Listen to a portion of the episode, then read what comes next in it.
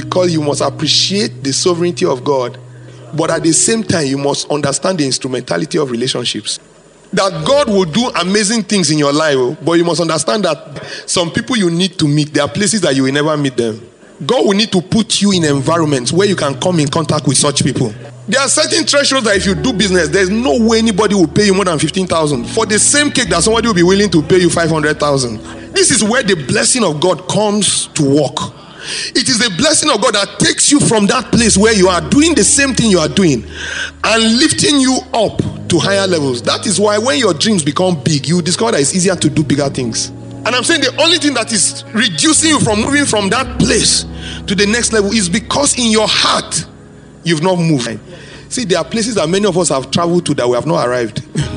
President Bill Clinton visited, I think, visited Ronald Reagan, and as a student, they just took them into the White House. Do you know JF Kennedy, thank you. He visited JF Kennedy.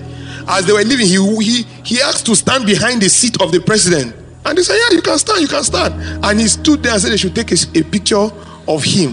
He said from that day, he knew that he was going to come and stand behind that seat. Do you know how life works? The moment there's a vision, there's provision. The moment you can begin to conceptualize and you begin to see it, you'll be amazed where the resources will begin to come from. They are all waiting for you. Vision, provision does not come to beggars, it comes to people with vision. Have you ever noticed? Nobody gives you gifts until you're about to wed.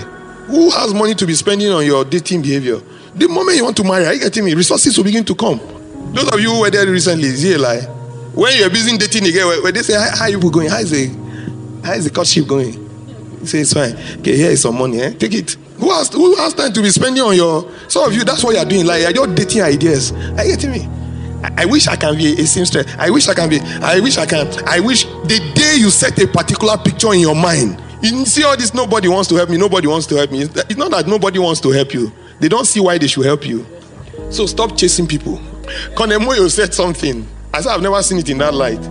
He said, "Look, you must develop capacity for greatness." That's what Joseph developed capacity. You see, his vision, when you see somebody pursuing something and developing himself, there's something the person is seeing. Develop capacity for what? For greatness. Have a vision. If you if you need a master's degree to enter that place, go get it. It's not what you are doing, no. It's the vision you have concerning those things. Some of you say you have started a company, you have one staff. The way you are talking to that staff, and you are trusting God to have a conglomerate. You have only one staff, you can't manage that one staff, but you want God to bring you, you want God to give you 200 staff. 1,000 staff. Start where you are. If you need to go and take leadership courses to know how to manage that one staff, are you getting me? You are building for something. There's something you are seeing. Go through the process of preparation like Esther went, like every other girl. Don't say I don't, I don't need this. Some of you, you are believing God that you'll be the next head of service in Nigeria. You're not in civil service. You know some Christians have to enter civil service and sit inside that boring place. While they are eating granola, you'll be reading books and your Bible until you become a director. Then they will promote you. Don't sit there and say, ah, I don't, I don't, I don't even know what is happening in this civil service. As we met it, that is how we are doing it. You can if you do it as you met it, you will not go anywhere.